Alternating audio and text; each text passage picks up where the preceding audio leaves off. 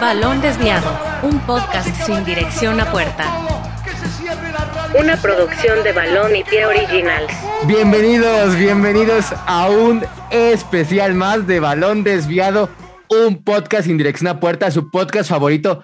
El día de hoy tenemos invitados de lujo. Bueno, no son invitados. Bueno, o sea, son invitados. O sea, podríamos decir que son invitados, pero no son invitados.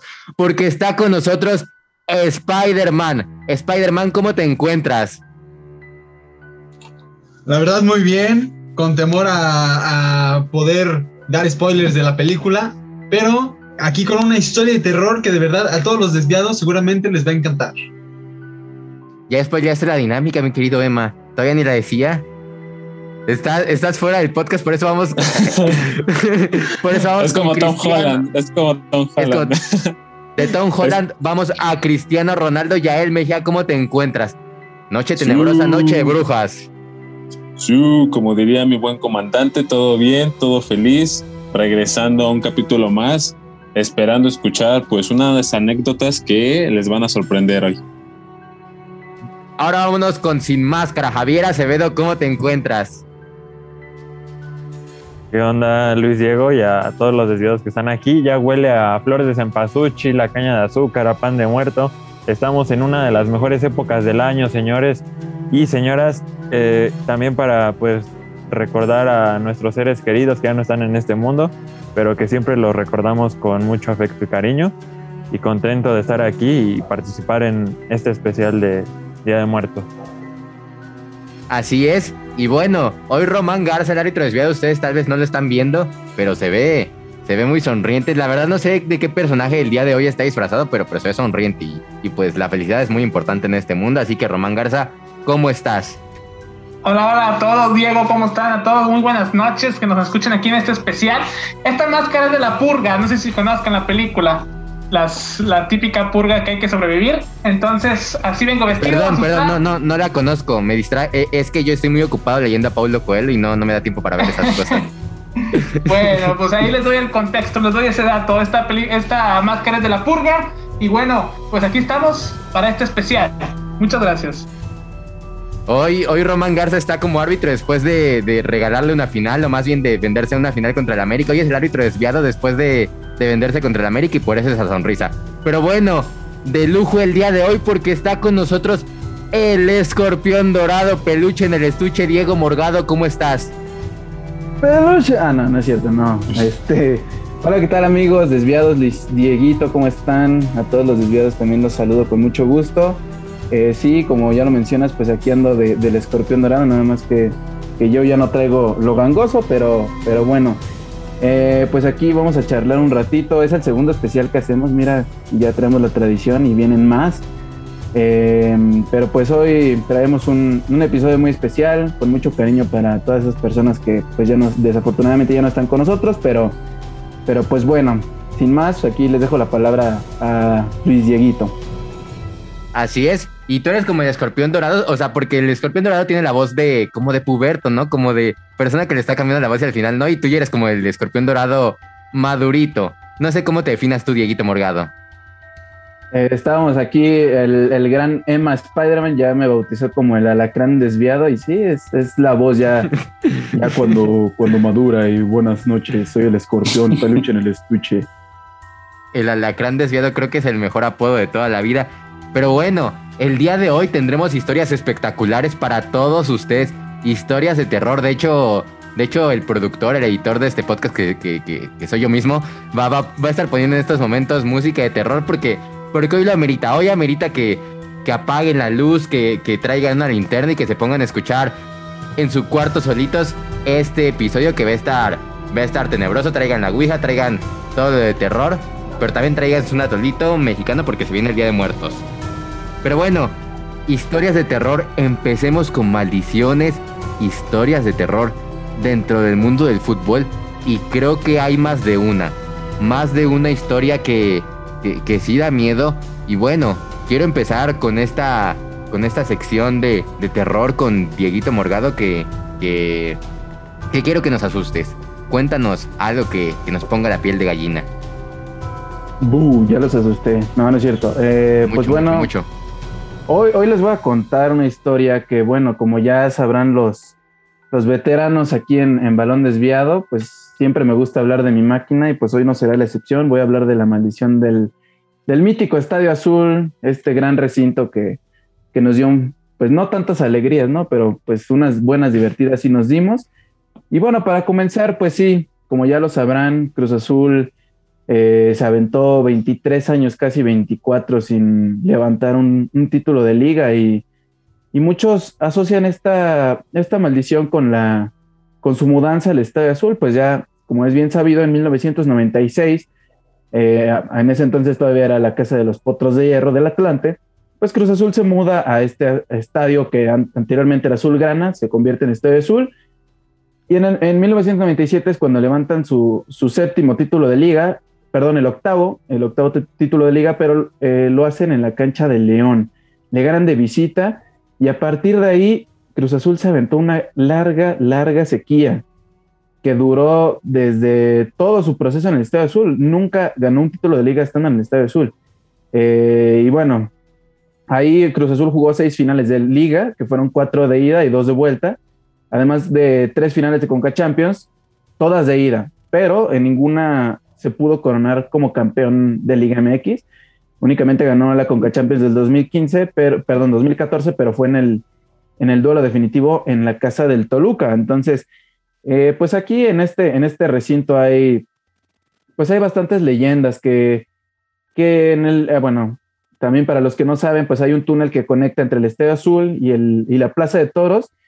Eh, hay, hay testigos que aseguran que en este túnel Em, se llegaba a escuchar voces de, pues de gente, ¿no? De, mujeres, de niños, que aunque estuviera vacío el estadio, pues se escuchaban. Entonces, eh, mucho se hablaba de que este estadio tenía una maldición y que por eso Cruz Azul no podía campeonar en el estadio, que bueno, coincidencia o no, en 2018 se, se, se juega el último partido en el Estadio Azul, que fue contra Monarcas Morelia, se mudan al Estadio Azteca y tres años después, bueno, en el Estadio Azteca juegan únicamente una final que fue contra América en 2018, su primer torneo en el Estadio Azteca, primera final que juegan y la pierden.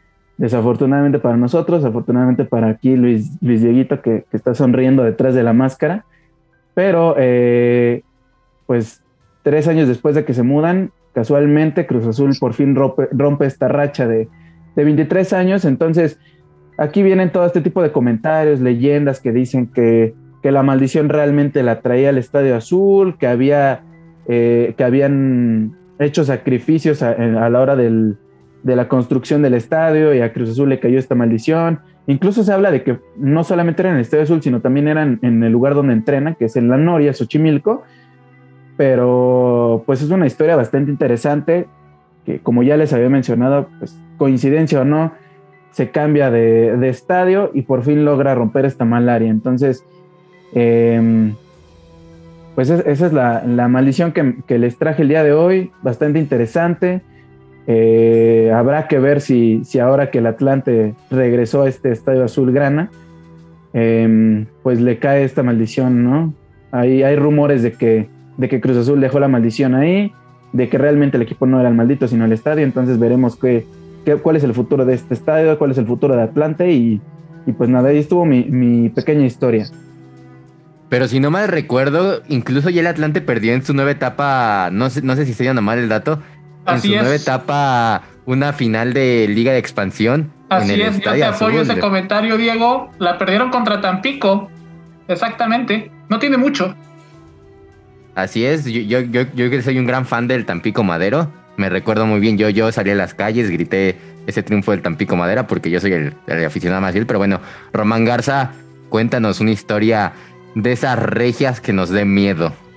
claro que sí, por supuesto, Diego. Pues bueno, creo que se han dado cuenta o se han tenido la presencia desde el Club de Fútbol de Monterrey, desde que llegaron al estadio BBVA, pues sabemos bien el archirrival, ¿no? Los Tigres de la universidad, unos este, pertenecientes ahí del, de, Libres y Locos, que es la porra oficial del conjunto felino, pues se atrevieron a hacer un tipo de ritual, o se podrá decir ritual, o ese tipo de cosas al enterrar una gallina. Se dice que se enterró una gallina en plena etapa de construcción y que eso ocasionó la, la, pérdida de varias finales que ha tenido el conjunto de rayados desde diversas categorías, ya sea desde el sub-17, femenil, este, Liga MX y Copa. Entonces se dice o se cuenta que ha sido a través de esa de esa base, de esa matriz, de esa gallina que sigue ahí, pero desconoce, desconocemos realmente si sucedió o no.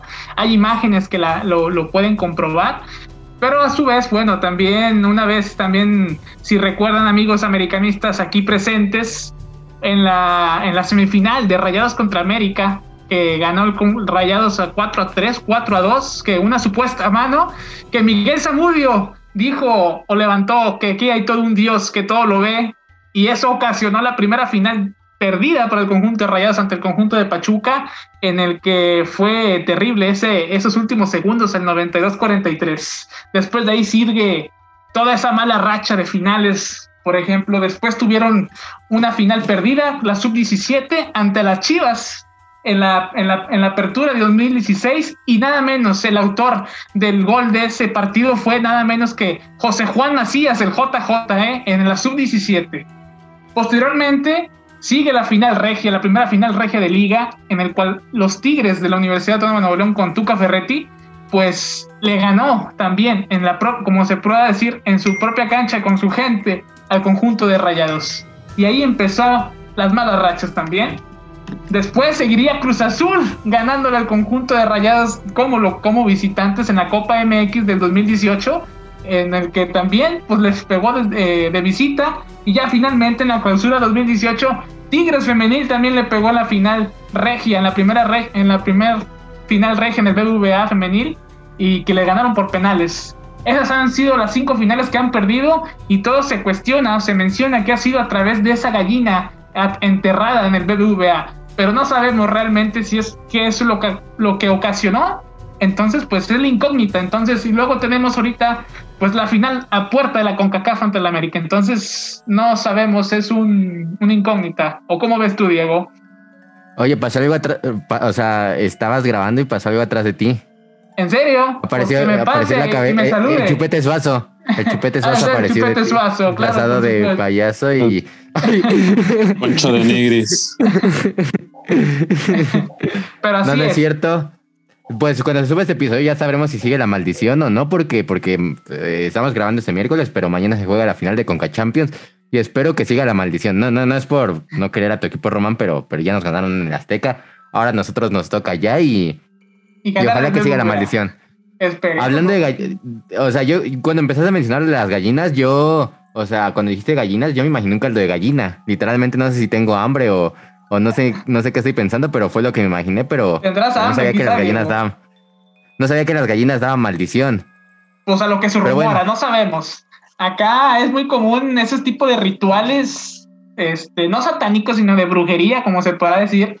Eh, te digo, se menciona que, que o sea, eh, dos fans de Libres y Locos, que es la porra de Tigres, llevaron gallinas muertas para enterrar ahí en el centro del campo del BBVA. Obviamente en proceso de construcción, ¿verdad? Pero se desconoce, no sabemos realmente si es cierto o no, o fue la maldición de Miguel Zamudio en esa semifinal que también te mencioné hace un instante, unos momentos de, de esa terrible mano que pues no consideraban. Y él sabía perfectamente que Dios todo lo ve y pues lamentablemente en esa misma final pues la perdieron contra Pachuca, ¿verdad? Entonces no sabemos dónde, de dónde inicia esa, esas tristes etapas en el BBVA. Oye, aquí, aquí, perdón, ah. yo quiero hacer una, un pequeño comentario que bueno, ya lo comentamos Román y yo.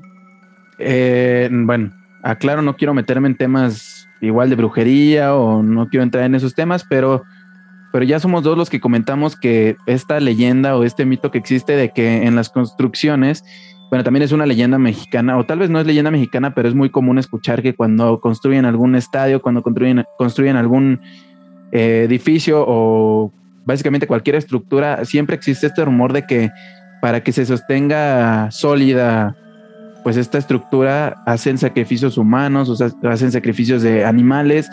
Entonces esto es algo pues bastante de miedo porque de ser verdad, no, no me imagino cuántos, cuántos edificios o cuántos estadios del fútbol mexicano eh, estén pasando por esto, ¿no? Acá nos comentaba Javi, el hombre nombre, que, que también algo similar pasó en el estadio del, en el estadio de, en el estadio Akron, eh, los aficionados de Atlas, que, que bueno, ahí también pues es un, una leyenda, ¿no? Que dicen que también fueron a enterrar unas gallinas y para que hubiera ahí una, una malaria, entonces pues está bastante fuerte esto, ¿no?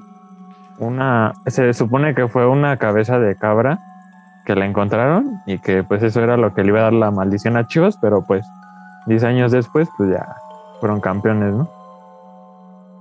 Uy, uy, uy.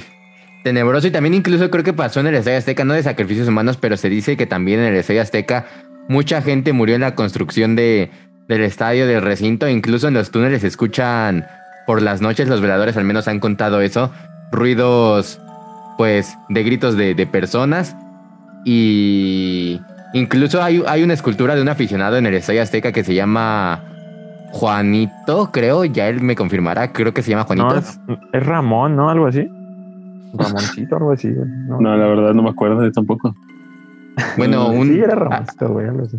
Algo así, un aficionado que está ahí. Nachito se llama, Nachito. Nachito, Nachito, tiene razón, Diego Morgado.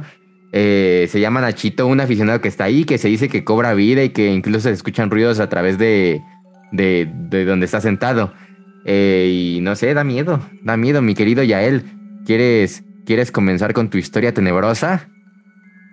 Sí, como debe de ser, como siempre lo hablamos en cada semana y hoy no va a ser la excepción, hablando de la maldición al tocar la orejona cuando juegan finales de Champions. Por ahí tal vez no se ha escuchado mucho, pero sí al menos tres anécdotas en las que, pues, jugadores, ¿no? Eh, han tenido esa oportunidad y pues terminan yendo mal, ¿no? Y empecemos con eh, en el año 2004, ¿no? Cuando el francés Ludovic Julie, en este caso cuando estaba jugando en el Mónaco, eh, llegaron a una final con el Porto, en el cual terminó lesionado en el minuto 23, o sea, no duró mucho jugando y terminaron perdiendo ese partido 3 a 0 contra el Porto en Alemania. Esa era la primera vez que se campeonaba el, el equipo de Portugal, pero eh, tuvo la mala suerte el Mónaco por tener a, Ludovic y tocar la, la, famosísima Champions, ¿no? que esa no debe ser tocada. Un año más tarde, para mí yo creo que ha sido la mejor eh, final de Champions entre el Milan y el Liverpool, donde el jugador italiano Paolo Maldini, el mejor eh, defensa de Italia, creo que se ha este, escuchado, eh, pues igual tocó la copa todos ya saben esa historia, donde iba ganando 3-0 este, al Liverpool. El Milan se sentía este, muy, muy seguro, ¿no? Pues ya, tres goles. Y en el segundo tiempo eh, empatan, les empatan a tres. Aquí no hay, no hay tiempos extras, se van directo a penales. Y pues bueno, los de, los de Italia, ¿no? O en este caso Milan, se termina llevando el, subcampeonato y se dice que es el milagro de Estambul, ¿no? Para, para muchos y lo vuelvo a reafirmar, creo que ha sido la mejor final, un 3-3 y qué mejor, ¿no? Eh, eh, ese tipo de partidos. Y el último que se dio fue en el 2012 contra el Múnich, donde pensaron que, que, jugando el equipo bávaro de local iba a tener la, la suerte, pero no fue así. El equipo eh, en ese entonces del Chelsea tenían un jugadorazo como, era la, como lo era Didier Drogba, y adivinen quién tocó exactamente ese, ese trofeo. Pues bueno, un jugador del, del Múnich, ¿no? En este caso ucraniano, Anatoly. Anatoly, perdón. Eh, y pues ya, ya, ya saben, ¿no? Un brutal cabezazo en el minuto 87 terminó por liquidar al pobre Múnich, en el cual igual se fueron hasta las tandas de penales y la terminó perdiendo. Entonces, mira, mientras mañana no le pase eso a mis poderosísimas águilas del América, todo estoy, estoy bien. De hecho, Henry, Henry ya dijo que no va a tocar la, la, copa. No sé si lo viste en las historias de Instagram de Memo Ochoa o algo así sucedió. Que no, no la va a tocar. No. Eh. Algo así subieron en historias, estaban ahí reposteando los dos. Y sí, literal, esta, esta maldición de, de, de, tocar la copa también incluso creo que se dio en una ocasión en Libertadores, donde sí, Gabigol tocó la pelota y, y pum, y ha sucedido creo que en varios partidos y, y está rara esa, esa... De hecho, eh, solamente un jugador, si no mal recuerdo, para el Liverpool, este perdón, para la Copa Libertadores, eh, la tocó y creo que sí fue campeón. No sé quién y no me acuerdo del equipo, creo que fue uno del Santos, si es que me estoy equivocando. Eh, la tocó y sí fue campeón. es la única vez que, que, se ha visto así, pero la mayoría de veces siempre es, termina perdiendo. Esta maldición me recuerda cuando, cuando estás ligando con alguien y lo presumes, la presumes en redes sociales. No, con eso ya, ya, ya te maldeciste, ya, ya no se va a dar la relación y, y o sea, es una. E, esa creo que es la. no tenía nada de ninguna. No tenía ninguna maldición, pero ahorita que la dices, ya me estoy dando cuenta y creo que sí, esa es mi maldición. ¿eh? Presumes y al final no terminas siendo nada y terminas como un payaso, como siempre. Así es, es como tocar la, la, la orejona antes, y no es por decirle orejona a tu pero, pero es como tocar la orejona antes. Pero bueno, desviándonos un poquito, Diego Morgado creo, creo que quería tocar un poquito la pelota para atrás porque ah, estábamos hablando del Estadio Azteca, de la maldición en los estadios, y tiene una historia que, que, creo que está tenebrosa. Sí, eh, una historia que, que, me recordaste ahorita que estaban hablando del Estadio Azteca de Nachito, de la estatua que está inmortalizada en el Estadio Azteca. Eh, hay una leyenda también que, que dice que en el Estadio Azteca hay fantasmas, porque bueno, cuando ocurrió este desafortunado suceso de 1968, el 2 de octubre, eh, o sea, la gente que llegaron a, que llegó a desaparecer la llevaban al Estadio Azteca y pues no quiero decir las palabras para no hacerlo tan explícito, pero pues les hacían cosas malas, los, los maltrataban y después pues terminaban con su vida y los escondían ahí, o sea, ahí los enterraron, ahí quedaron y pues precisamente como es un recinto muy grande, pues nadie iba a darse cuenta, ¿no? Entonces, hay un rumor también que muy similar que, que ahora no en esto de Tlatelolco, sino cuando fue el terremoto del 85, que también se dice que llevaron cuerpos para allá. honestamente, este segundo dato no lo tengo eh, del todo, no lo recuerdo del todo, pero existe este rumor de que es por eso, de que gran parte de los fantasmas que existen ahí, que se escuchan gritos, que se escuchan gente gritando también, que se ven sombras, es por esto. Entonces, esto pues la verdad sí también da bastante miedo, ¿no? Porque es una historia bastante triste y pues qué final tan, tan feo que llegó, llegaron a tener estas personas, ¿no? Y qué desafortunado que esto se tenga que relacionar con el fútbol. Y pues nada, pues eso fue, fue básicamente la, es la historia o la leyenda que también se cuenta. Es que esos lugares, estadios que son tan grandes, o sea, te pueden guardar todo tipo de, secretos y de cosas tenebrosas. Igual en el túnel 29, si no me equivoco, del estadio del Estadio Olímpico Universitario, creo que sí, donde ocurrió la tragedia, en un partido que se derrumbó, eh, pues la grada creo que fue una América contra, contra Pumas, y sobrellenaron una parte del estadio, entonces la gente iba entrando por el túnel 29 y se derrumbó y murió, murieron mucha gente, murieron niños, y también se dice por ahí que en el túnel 29 se escuchan gritos de niños y voces en la noche. Sería, sería cuestión de, de creer o no creer, pero pues está, está tenebroso que suceda en varios estadios del fútbol mexicano. Hay que ir al túnel 29 y lo hay que, hay que hacer, hay que hacer un, tour por todos los estadios a las 3 de la mañana. Jugamos la Ouija en todos los estadios y, y no, hombre, estaría. estaría el que sobreviva es el que tenía de mitos desviados. Como en el metro de la CDMX, ¿no? También que, se aparecen ahí los entes. Bueno, luego dicen que también aparecen cosas raras a las 12 de la noche en el último vagón y, y o sea, no quiero ni contar. Pero bueno, Manuel, confirmo. Ah, no, no es cierto, digo, no. No, no quiero confirmar, no digo, no, nada, yo no he visto nada. Que, que, que, que bueno, no, no, no queremos ser explícitos, Dieguito Morgado, pero bueno, Emanuel, tú tienes un, hoy que vienes disfrazado de Spider-Man, tú ¿Tú tienes alguna historia tenebrosa? Yo sé que tú tienes la historia más tenebrosa de este episodio. Algo me lo dice.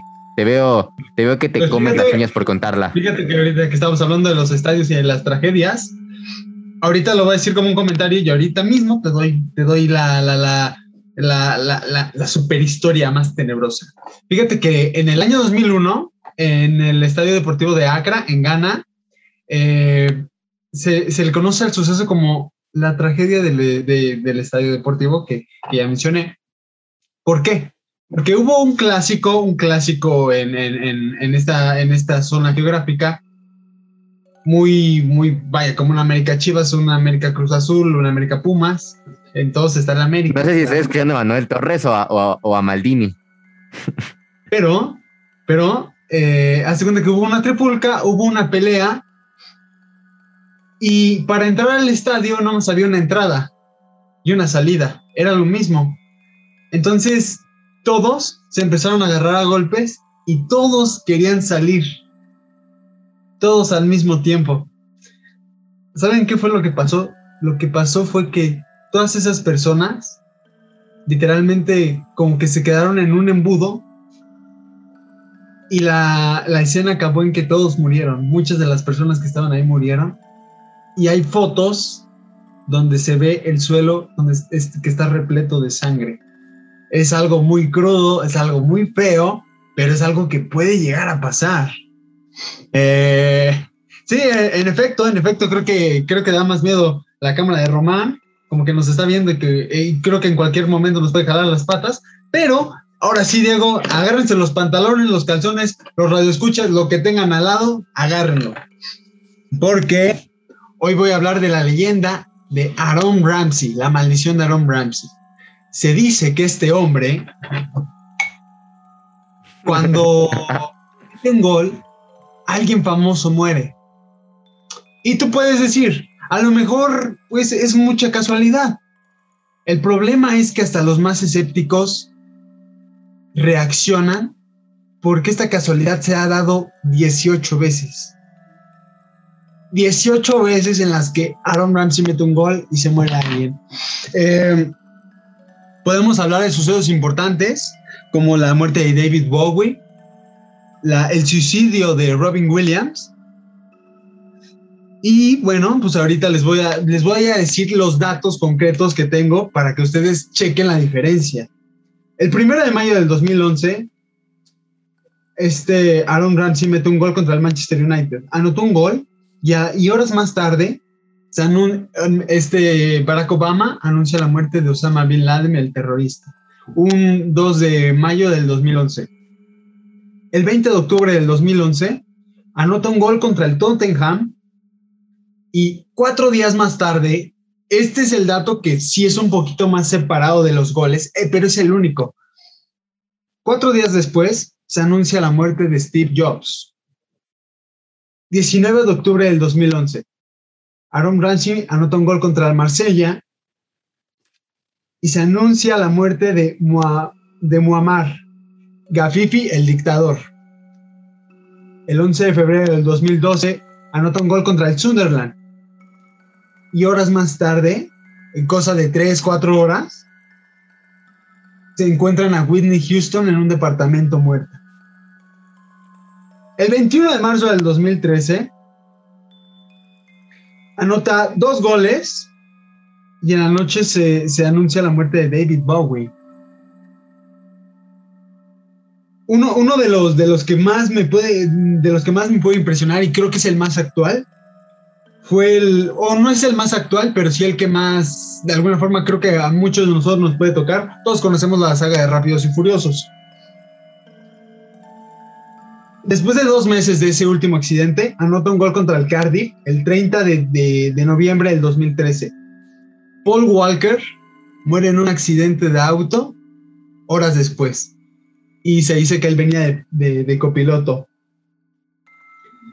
El 10 de agosto del 2014 anota un gol contra el Manchester City y se anuncia el suicidio de Robbie Williams, un actor que fue muy famoso por sus películas, películas de comedia, como por ejemplo la película de, ¿cómo se llama esta película? Donde están jugando un juego, Jumanji, Jumanji se llama la película. Hagamos una pausa. No quiero decir que tampoco eh, que los goles de Aaron Ramsey matan gente, pero es una casualidad muy grande que en el 95% de los casos pase esto. Acabamos de ver que el caso más ajeno o el caso más alejado es el de este señor Steve Jobs pero son cuatro días, los demás son dos horas, tres horas, cuatro horas o en la noche. En 2015 casi no tuvo goles este Aaron Ramsey. Eh, y en el 2016 fue un año todavía un poquito más fructífero para él. El 9 de enero del 2016 anota un gol y, ese, y al día siguiente se anuncia la muerte de David Bowie. Y para terminar, desviados, eh, su segundo gol de ese año, en el 2016, se anuncia en la noche la muerte de Alan Rickman. De Alan Rickman. No sé ustedes desviados, la verdad es muy, muy, muy, muy, muy imposible pensar que este hombre tiene una maldición, que un hombre tiene una maldición, pero siento que es mucha casualidad. Yo a todos en casa les, diría, ¿qué opinan ustedes? ¿Qué opinan ustedes al respecto sobre esta, sobre esta figura en el fútbol europeo? ¿Sabes qué es, qué es lo que me da más miedo? Que como llegamos a los 6.000 seguidores en TikTok y, y 600.000 likes y quién sabe cuántas cosas y nos estamos creciendo como espuma, que nosotros seamos los siguientes famosos. Es lo único que me da miedo. Así que Ramsey, por favor, por favor no notes gol porque, porque estamos creciendo. Creo que Dieguito quiere hablar. Sí, eh, también complementando lo, de Emma, eh, también cuando, no recuerdo el año, pero cuando se anunció que, había fallecido la, la India María, también me parece que un día o dos días antes había metido gol Aaron Ramsey. De, afortunada o desafortunadamente por ser una actriz mexicana y no tener la misma eh, la misma fama que los otros eh, las otras personalidades que mencionó, pues no se le dio tanta difusión. Entonces hay muchos que dicen que sí, otros que dicen que no. Pero también coincidió cuando en abril de 2018, el 11 de abril de 2018, metió gol Aaron Ramsey, metió de hecho creo que un doblete. Y el 20 de abril del mismo año, pues se anunció que supuestamente Avicii, el DJ sueco, se había suicidado. Entonces, eh, no se tiene como tal un registro de, no se le, bueno, no se le dio tanto seguimiento, pero son goles que ha metido que también los relacionan mucho con muertes de, famosos. Un poquito fuerte, la verdad, está Está fuerte. O sea, tal vez ya es algo popular, pero aún así no te deja de sorprender que, que siga existiendo ese tipo de coincidencias y te pone la piel chinita, aunque no soy famoso, pero, pero, pero me pone la piel chinita. Bueno, 6.000 seguidores en TikTok. Ya se me anda subiendo y todo, pero bueno. Eh, Javi, no sé si quieras contar tu historia. ¿Qué nos traes el día de hoy? Una historia de las Chivas. ¿Qué nos cuentas? ya, ya hablamos un poquito de la historia de las Chivas, ahí igual del Estadio Akron y de la cabeza de cabra. Pero yo les traigo una historia diferente que, pues, no sé si se ha hecho muy difundida en, a lo largo de los años, pero es sobre el vudú eh, este, de Haití, de la selección, bueno, no de la selección de Haití, de en general el país de Haití hacia la selección mexicana en, el, en las eliminatorias del Mundial de Alemania 74. Y bueno, pues como este torneo se realizó en, allá en Haití, en Puerto Príncipe, este, el dictador eh, Jean-Claude Duvalier, este, pues le, era muy fanático al fútbol. Entonces, pues su ambición era que la selección haitiana llegara a su primer eh, mundial en la historia. Y bueno, dado a esto, pues entonces solicitó a la CONCACAF que, que el torneo se realizara ahí. Y entonces ya llegan todos los equipos. Y bueno, entonces eh, las selecciones de Trinidad y Tobago, Honduras, las Antillas holandesas y Guatemala, eh, pues participan y por supuesto Haití y México. Y, bueno, ah, ya después, conforme pasaron los partidos, pues a México como, o sea, lleva, México llevaba figuras como Enrique Borja, el Calimán Guzmán, Nacho Calderón, el Centavo Musiño, este, Héctor Pulido y entre otros. Eh, y pues entonces lo extraño de aquí es que la selección mexicana eh, empató con, con Honduras. No, primero fue con Guatemala y ya luego con Honduras. Con Guatemala fue a cero y con Honduras 1 a 1. Pero lo peor vendría con Trinidad y Tobago, eh, porque fueron goleados 4 a 0. Eh, mientras que Haití, pues, eh, ganó casi todos sus partidos. Y pues bueno, se dice por ahí que se veían las camisetas de la selección mexicana quemadas y con sangre de gallina. Esto como parte del, pues, del ritual del vudú que hacían ahí en Haití, ¿no? que era su religión en ese entonces y estaba muy arraigado. Y bueno, eh, ya después, este, pues México se desquitó ganándole a las Antillas holandesas 8 a 0, pero pues ya no le servía de nada porque pues, ya había perdido y empatado dos y, solo, y solamente calificaba uno al, al Mundial de Alemania. Y también se desquitó con la selección de Haití, eh, ganándole por la mínima de 1 a 0, pero pues igual, ya no tenía caso. Y pues bueno, eso se dice que, pues esa es la historia de, del por qué México le fue tan mal en el, en las en el premundial de, del 73 para ir a Alemania. Pero otros dicen, como por ejemplo Manuela Puente desmiente eso porque él dice que en ese tiempo la selección llevaba mucho, mucha, mucho exceso de confianza y pues estaban como distraídos y toda la onda. Entonces, pues esa es la historia, quién sabe. Quién sabe si sea verdad, quién sabe si sea cierto, pues los de Haití sabrán. Y pues esa fue la historia. Ha mencionado tanto gallina que si cada vez se antoja más el caldo de gallina. Sé que no, no, o sea, no, no debería decir eso en este episodio, pero, pero me, me gusta desviarme y, y se me antoja un caldo de gallina. Pero bueno, yo no tengo el tonito más serio para, para estar contando historias de terror ni para hacer un troz de los podcasts, pero vamos a contar mi historia. Y, y para contar mi historia hay que remontarnos al año... Ah, creí que hablar Emanuel, pero no. Ah, ah, va a tocar la campanita, la tacita. Adelante, perfecto. ah, pues vámonos a Lisboa en los años 60 a platicar de esta historia. La maldición del Benfica y el por qué no gana un título europeo. Pues resulta que Bela Goodman era un entrenador experimentado, un entrenador con más de 30 años de experiencia que llegó a dirigir al Benfica. Con toda su experiencia, llegó, llegó a ganar dos finales de UEFA Champions League con el equipo de las Águilas Blancas de Lisboa. Y todo iba bien.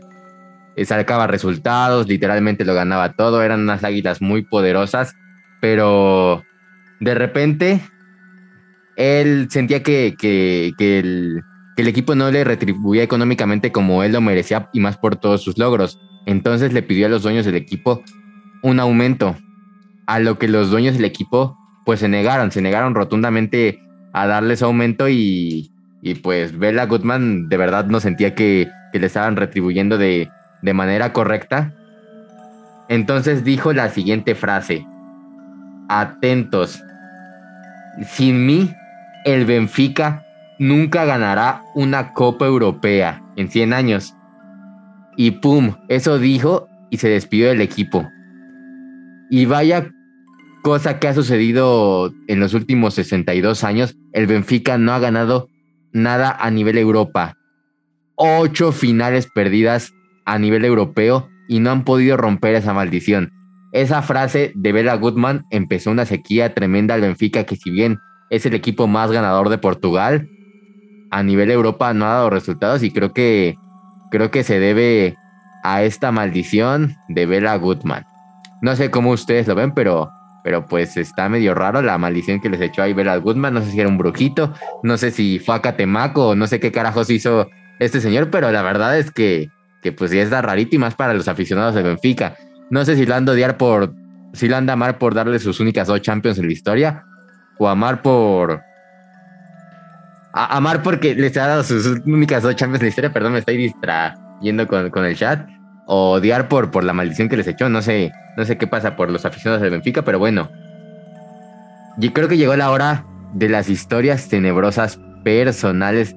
En lo personal yo no tengo nada que me asuste, bueno, o sea, que me haya asustado, espero que, que, que no me estés hablando y que de repente me bajen en los pies a las 3 de la mañana hoy, espero que eso no suceda, pero pero bueno, creo que Dieguito Morgado tenía una historia por ahí personal y sería padre que nos la contara y, y a ver qué, qué, qué nos cuenta. Porque esto es. Hay un programa de TV Azteca que era de cosas paranormales, ¿no? No, no sí, sí, no, creo que extra normal. Es, es extra normal, sigue saliendo ahí los viernes. Ah, pues hay que decir. Extra normal. Diego Morgado.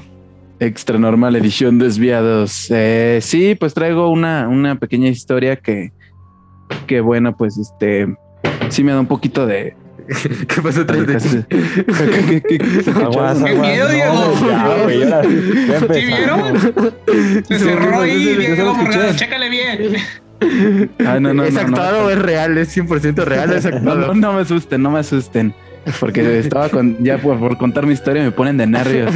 Pero no viste, no. No, que, que, que, bueno, solo escuché, sentí así como que se movió mi silla, pero Pues eh, como que se cerró ahí una puerta y atrás de aquí, güey. No, neta. ¿Está abierto? Estaba cerrado. ¿Qué es? Es, es como un. No llores, Diego, no llores. Ajá, Yo- yo no, no vi, pero sigue asustando. se, vio, se vio que se, se cerró, güey, yo no sé, algo así. Se cerró algo así, sí, sí, sí. Pues estaba Quedó cerrado, grabado, no ¿eh? sé. No, ya, neta, no es grabado, güey. O sea, No, pues a los que nos escuchen, no fue grabado, ¿eh? La neta sí se vio. Ahí, ahí lo va a subir Luis Diego a TikTok. No, pero a ver, a ver, explícame eso porque no encuentro ningún de. O sea. O sea, ¿qué, qué está pasando aquí, doctor García? ¿Qué está pasando? Yo no vi nada, les digo, solamente sentí como que se movió mi silla, pero no, ni siquiera, bueno, no estoy viendo a mi cámara, no vi qué, qué pasó. Dicen que se movió, Ro- pero Román, vamos al bar. El bar lo vio, Diego. No sé qué sea lo que tengas ahí atrás. ¿Es un ropero o algo así? Es, es un mueblecito, es. Bueno, es- al momento de que hablaste, esa, esa puerta se abrió y se cerró. Nah, nah, me, me están No, aquí queriendo bromear. No, ahorita cuando Luis, cuando Luis Diego te mande el clip, vas a ver cómo se Sí. así Bueno, solo. No, la verdad es que sí me dio miedo y más porque estabas empezando a hablar. No sé si tienes un gato, no sé si tienes algún gato o, o alguna No, cosa que, pueda. Otro gato. Tengo una perrita, pero está, está en la sala, la tiene mi papá. Aquí no, estoy yo solo, no hay nadie aquí. Así que bueno, pues, pues viene acorde a, a lo que les iba a platicar. Que bueno, para no darle más, más rollo, pues trataré de no, no extenderme tanto. Yo ah, por ahí del 2017 tengo un amigo al, cu- al cual le mando un saludo a mi amigo Ecker. Eh, bueno, yo pues me llevo muy bien con él. Eh, fui, fui un día a su casa después de jugar fútbol un rato, entonces eh, pues ya estuve con él un, ratito pues platicando, jugando FIFA. y de repente él tiene una casa muy grande, entonces eh, pues se acostumbra a estar su familia ahí. De repente su familia dice pues ya nos vamos a dormir, cuídense mucho, descansen, total. Se van todos a dormir y en la parte de abajo nos quedamos nada más él y yo. Todo se veía oscuro excepto donde estábamos. Entonces estábamos jugando eh, después con mi celular y de pronto de la nada eh, mi celular se apaga. Entonces nosotros evidentemente pues nos empezamos a sugestionar, empezamos a hacer bromas de que, eh, ah, que un fantasma, aquí las luces de Emma pues ya también empezaron a, a, a tener una falla. Pero sí, se apaga mi celular, entonces pues lo tomamos con bastante humor, no hubo ningún problema, pero pues sí estábamos un poco asustados porque ya eran aproximadamente las 10 de la noche.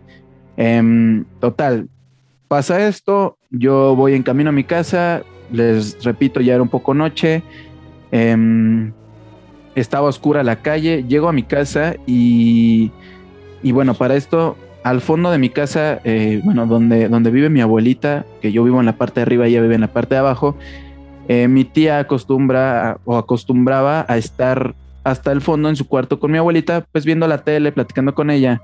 Entonces yo llego a, casa de mi abuelita, voy a, a visitarla y di un, pues un vistazo nada más para ver si estaba mi tía, me asomé, vi que sí estaba y dije, bueno, pues ahorita vengo y paso a saludarla, ¿no? Entonces voy con mi abuelito y le pregunto eh, que a qué hora se va a ir mi tía porque ya era bastante tarde y él me dice, pero ya se fue.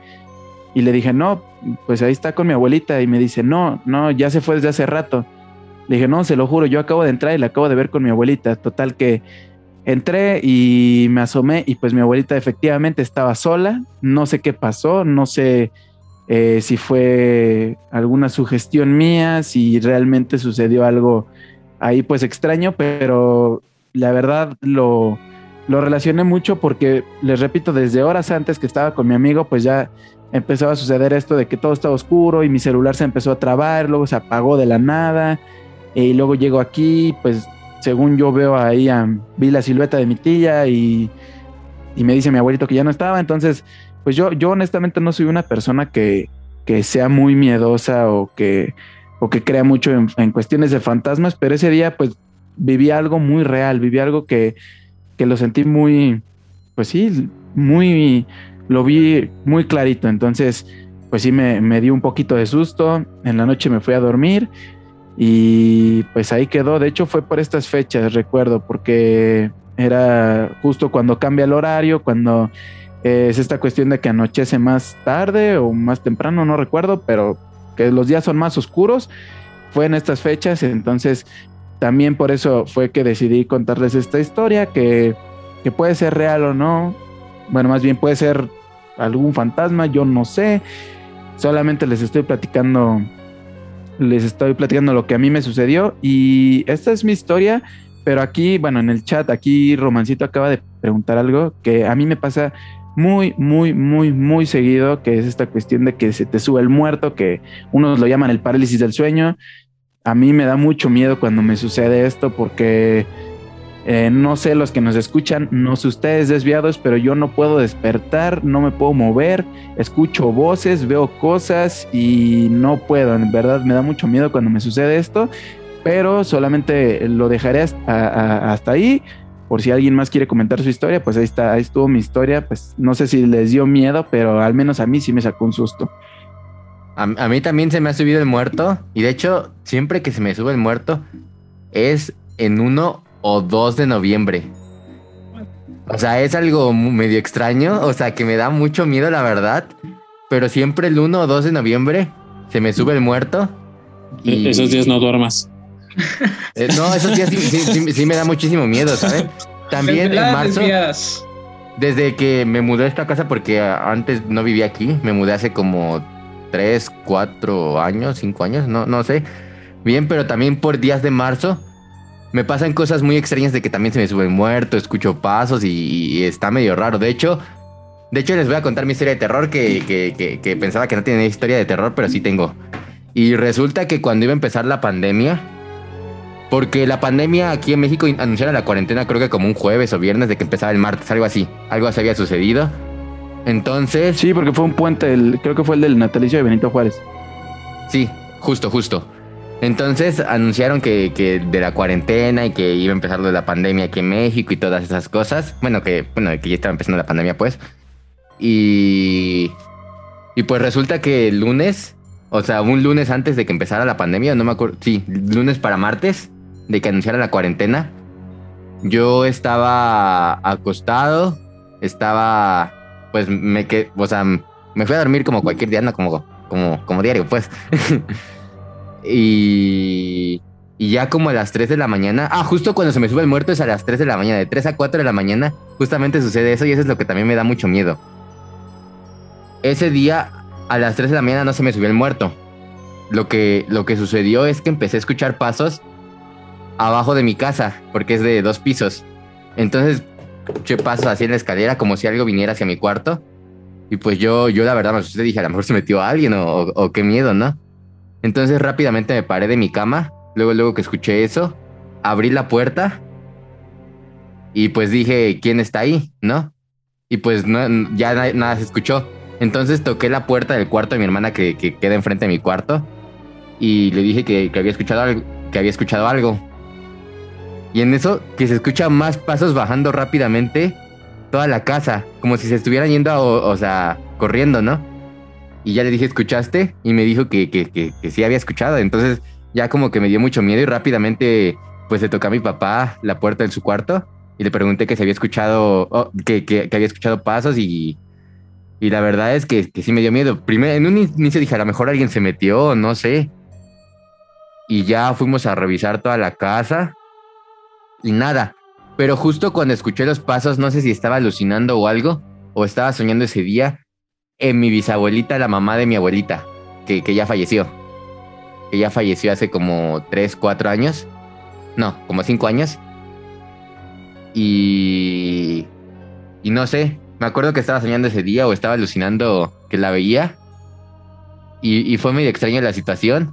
Pero entonces yo me la tomé como una señal de, de traerme a mis abuelitos a vivir a mi casa en la cuarentena, ¿no? Lo tomé como una señal, señal divina y pues y pues a pesar de que allá por casa mis abuelitos varios dieron positivo, pues mis abuelitos se lograron salvar. Entonces no sé si fue un fantasma que, que me advirtió, no sé qué pasó ahí, pero, pero pues le agradezco a ese fantasma porque fue como una señal.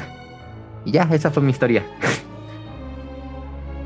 Creo que fue una, una historia pues posiblemente de miedo, pero que tuvo un pues un bonito desenlace, ¿no? Que, que fue una señal que te dijo que te advirtió para, para algo de tus abuelitos y pues qué bueno, qué bueno que hoy están, hoy en día están bien, Dieguito. Así creo que va Román, creo que él está alzando la mano. Ah, bien, perfecto. Voy a retomar un poquito eso de que lo, que mencionó mi buen amigo Diego Morgado, de eso del, del parálisis del sueño o se te sube el muerto. Yo pensaba que no tenía así como que algún suceso de miedo personal, pero recordando, me recordé que me sucedió solamente una vez me ha pasado eso, ese parálisis, y fue algo que, pues bueno, al nunca haberlo presenciado, pues no sabes, te quedas en shock. No, algo fue algo totalmente pues raro porque bueno, era mi etapa de facultad hace año y medio, dos años, estaba en cuarto, quinto semestre, era donde este, la carrera era un poquito más pesada, más materias y todo eso, y pues era muy constante mis desveladas en, en, en esos tiempos, ¿verdad? Entonces, recuerdo que cuando finalicé mis trabajos finales, me desvelé hasta el día siguiente, tenía como 48 horas sin dormir. Entonces, al día siguiente, ya pasando el día completo y todo eso, pues ahora sí trato de retomar mi horario normal, ¿no? Habitual de, de descanso. Y pues bien dicen, o bueno, me aseguran, bueno, acá se dice mucho, no sé si por allá, por aquellos rumbos, algunos dicen que a partir de las 12 de, de medianoche, otros dicen que a las 3 de la mañana es cuando son las horas, pues, malas, ¿no? Malas, así de terroríficas, vaya. Entonces, bueno, pues yo soy de, muy, de sueño profundo y recuerdo muy bien que eran las 3 de la mañana porque yo siempre tengo el reloj conmigo puesto, nunca me lo quito para nada, este, pero me acuerdo que pues estaba dormido y ¡pum! desperté, o sea, abrí los ojos, abrí los ojos, estaba recostado viendo hacia la puerta y tenía un bloqueo total, no podía mover no podía mover ningún, ninguna parte de mi cuerpo, solamente estaba bien, podía mover los ojos y tenía el miedo de que, o sea, ¿qué me estaba pasando? Porque hacía el intento de, de quedar, intentar moverme o, saber que estaba bien, o si era un, un sueño, no sé. Entonces quedé bloqueado como 20 segundos aproximadamente. Entonces yo pensaba que, que, que no, no, no, tenía idea de lo que me estaba sucediendo, pensaba que era algo raro, que se me subió alguien o tenía alguien ahí pescándome, no sé, la verdad. Entonces pasaron esos 20 segundos que parecían 5 minutos, se me pareció mucho tiempo. Ya ahora sí pude mover correctamente todas las partes de mi cuerpo, pero sentí ese, ese terror o ese temor al, al presenciar esa situación que nunca había, me había tocado y que pues es algo feo, o sea, no sé si a Diego Morgado le haya tocado, comentó que le tocaba muy seguido, o a ti, Diego Rodríguez, que también dices que te pasa en ciertas fechas, a mí solamente me sucedió una vez, pero o sea, la sentí muy, muy fea, sentí como que alguien me tenía agarrado de las piernas y alguien más me tenía agarrado del, del torso, del, del, del, tronco, entonces, este, pues no tenía nada que moverme, solamente movía los ojos y, y pues tenía miedo de que alguien estaba aquí o no sé, y así, pero fueron 20 segundos, los conté bien, los que no podía moverme, y ya después como que, ¡pum!, se zafó, se zafó, y ahora sí me, me, me, levanté, me desperté, hice así como que todo bien, todo bien, y así, y después de ya no volví a dormir. Eran las 3 de la mañana aproximadamente, ya no volví a dormir hasta la tarde. Y fue la única ocasión que me sucedió y hasta ahorita pues no me ha, no me ha volvido a pasar pero sí la sentí muy fea. No sé qué habrá pasado.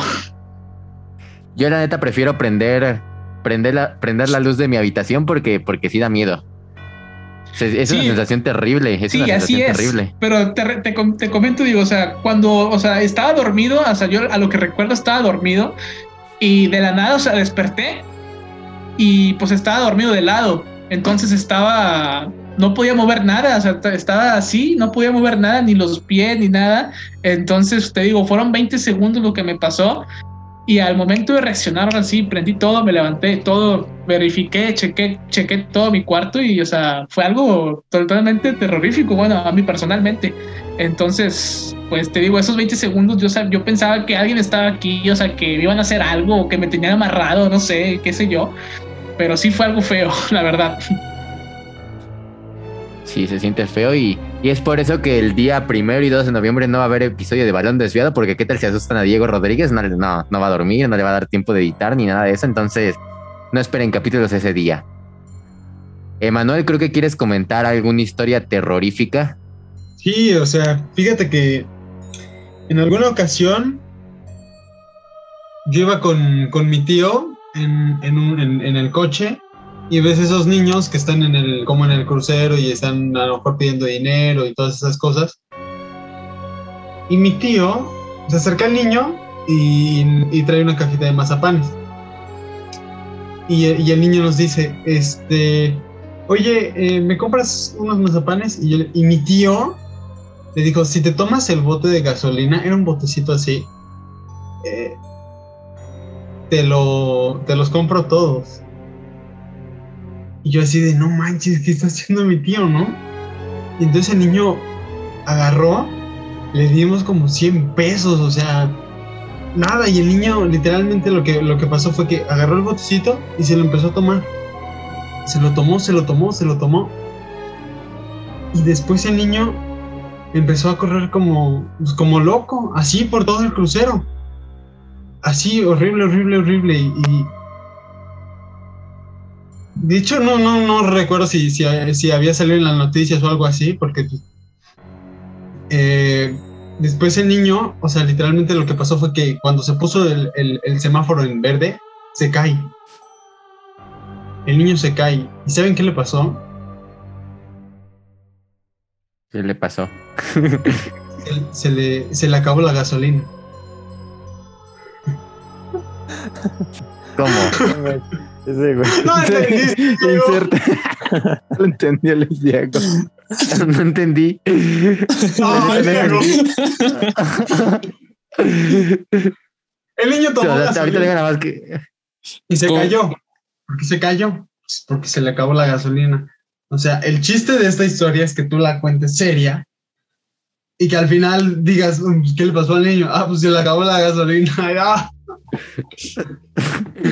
Perdón, no, no, no, no capto, soy una persona que, que, o sea, imagínate una, una chava intentando tirarme indirectas. No, Diego, Diego Sí, tarda exacto, como 10 años, exacto. Diego tarda como 10 años en, en intentar entender algo. A ver, trata Pero de bueno. explicarla brevemente. Sí, Ah, así sí, en términos resumidos. Lo que dice Emma es que el niño tomó gasolina. Entonces, el chiste es, es contarla muy seria para atrapar a la persona y que se quede con una cara de impresión de, no, pobre niño, ¿cómo tomó gasolina? Entonces el niño... se Ah, o echa sea, a no fue correr. real. No, es un chiste. no, güey, sea, o sea, pues era un chiste. el niño se echa a correr y tú piensas, o sea, la persona a la que le cuentan piensa que se echa a correr porque le hizo mal, porque le pasó algo, ¿no? Que "Ah, pobrecito, se está echando a correr, le hizo efecto a la gasolina.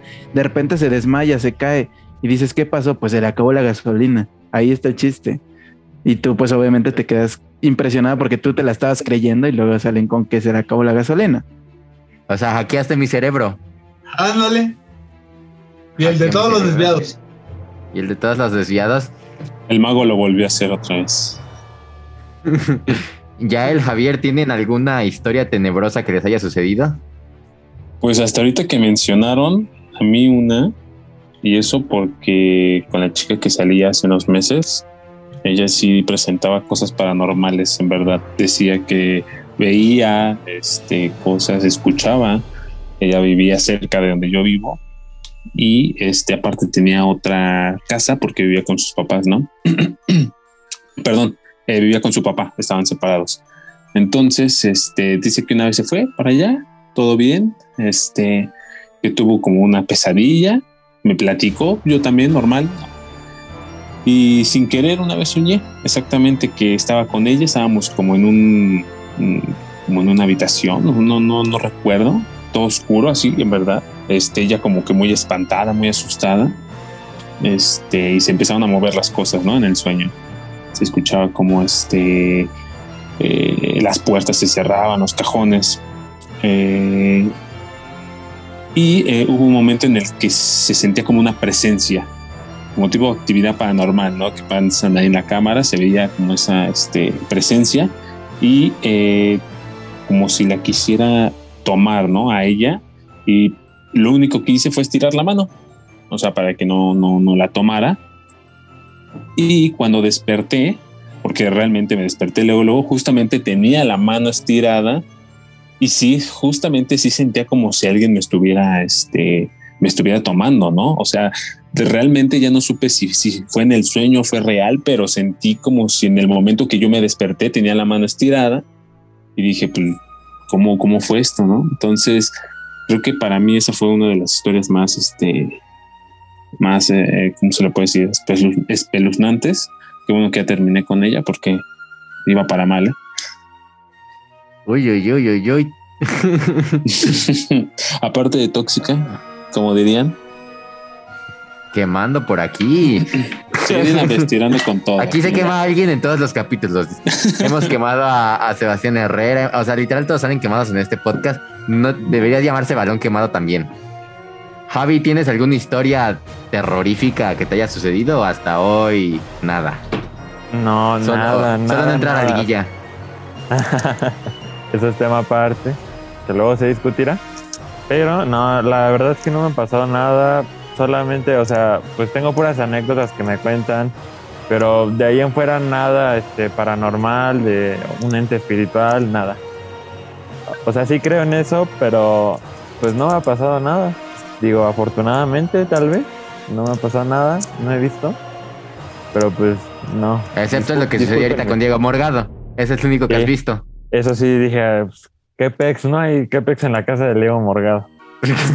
si me invita a su casa, no voy a ir definitivamente porque, porque ya con esto sí da miedo, sí da miedo. El closet tiene vida. Literalmente me va a preguntar, oye Diego, ¿todo bien en casa? Todo, todo viene en casa, literalmente. O sea, tus muebles se mueven. eh, no sé, da miedo.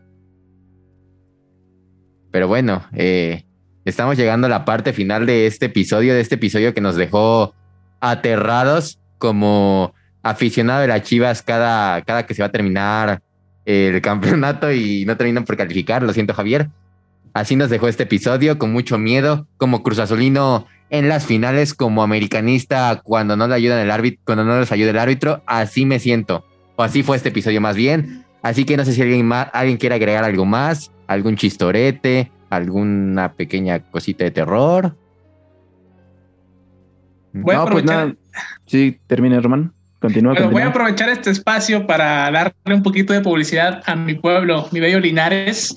Aquí hay una colonia que se le llama La Petaca y tiene muchas historias y muchas leyendas porque ahí se dice que en, aquellos, en, en aquellas etapas, aquí este municipio tiene como 310 años que se fundó, pero se decía antes que en esa colonia era de brujas y de cosas así. Entonces, pues la tengo aquí a 15 minutos, pero paso todos los días. Entonces, ahorita ya está un poco más moderno, ¿verdad? Ya civilizado, pero se cuenta o se dice mucho que hay mucha gente, sí, bru- brujas que se dedican a, a los hechizos y ese tipo de cositas, ¿verdad? Y pues a veces sí me da un poquito de miedo, ¿verdad? No me ha tocado meterme en esos asuntos porque realmente no me gusta o no es que no crea, sino que no es de... No tengo por qué meterme en problemas de esa forma. Entonces, aquí en Linares tienen esa, esa, esa, esa, esa costumbre y pues se ha tenido reportajes desde pues televisoras tanto nacionales como internacionales y lo pueden buscar, las brujas de la petaca y también los pueden tomar en cuenta.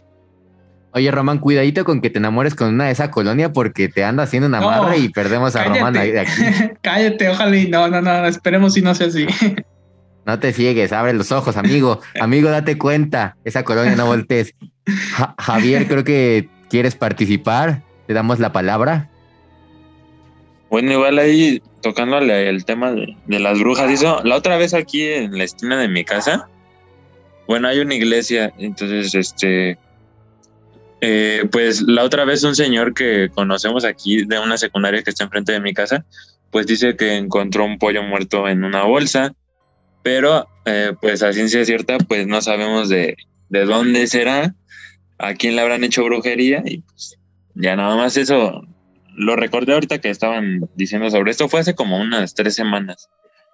Eh, pero eso de las brujas y eso no, no he sabido aquí así de mi colonia. Pero sí me da miedo, la neta.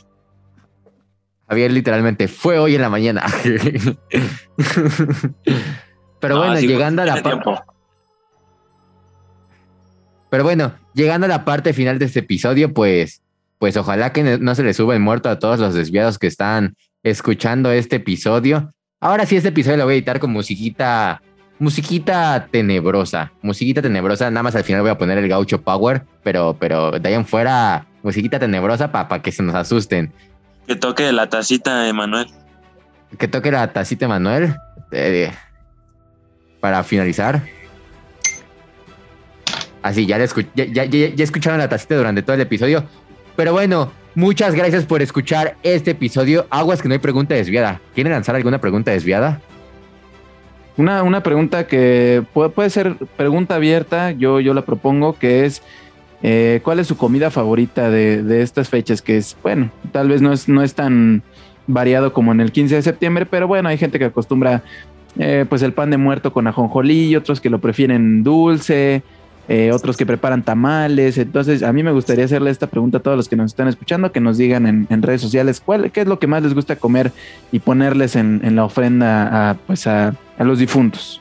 Muy buena pregunta y muy abierta. Recuerden que tienen que, mandar esta pregunta, Javier, si quieres, quieres decir algo o, fue hace rato. Ah, no, no sé por qué se activó. Ya ves, otra vez, eh, como que se activó la mano. Los no, espíritus chocarreros. Sí, ¿verdad?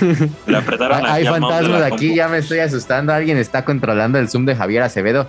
Pero bueno, recuerden subir esta pregunta, bueno, esta respuesta a sus historias de Instagram, mencionar a la cuenta oficial de Balón y Pie, Balón y Pie Oficial, la cuenta ya del Mejía, la de Diego Morgado, la de Román Garza, de Manuel Torres, la de Javier Acevedo. Y ahí vamos interactuando y recuerden que si responden muchas preguntas al final de temporada se pueden ganar el jersey de su equipo favorito. Hablemos de Día de Muertos con, con el Barcelona. Si quieren, no sé, una playera de Martin Bradway, pues, pues ahí se la pueden ganar con, con todo gusto. Pero bueno, yo soy Diego Rodríguez. Que no se les sube muerto. Nos vemos la próxima. Y que sigan juntos, balón y pie. Muchas gracias por escuchar este episodio. No olvides compartirlo en tus redes sociales. Balón Desviado, un podcast sin dirección a puerta. Una producción de Balón y Pie Originals.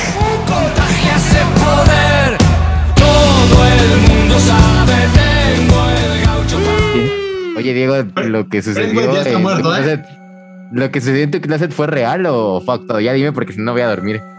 No voy a dar les digo que yo no sé qué pasó. O sea, a ver, es que ustedes díganme, a ver, porque no entiendo qué dicen, si se oyó o se abrió o qué. Yo no. Abrió, yo vi una niña salir. No, se abrió y se escuchó. A lo mejor se fue que moviste tu silla y estaba abierta o no sé, pero se vio que se cerró. O sea, estaba como que media abierta y se cerró el, el ropero, no sé lo que sea. Pero fue justo cuando habló, eso es lo que me da miedo. Así es, fue cuando justo cuando hablaste. Miren, les voy a enseñar. Ay, nada más para, para que se no, duda. No, regresa. Oye, Diego Rodríguez, imagínate que ahorita estás viendo el video y no es cierto que no haya pasado nada. Ah, no manches. Ay, o sea, tengo aquí ahorita. y aquí tengo las maneras. No, no, no. El lado derecho se abrió. El lado derecho este. Sí, ese. Pero no, o sea, yo siempre lo cierro para poder hacer mi silla para atrás y poder sentarme, o sea. Pero, no, pero es que se abrió, güey. Sí, sí, sí. Sí, porque como que se medio abrió o ya estaba medio abierto y al momento de que tú hablaste se cerró. Y nos quedamos todos de que, ¿qué rollo? ¿Fue actuado o fue, no sé?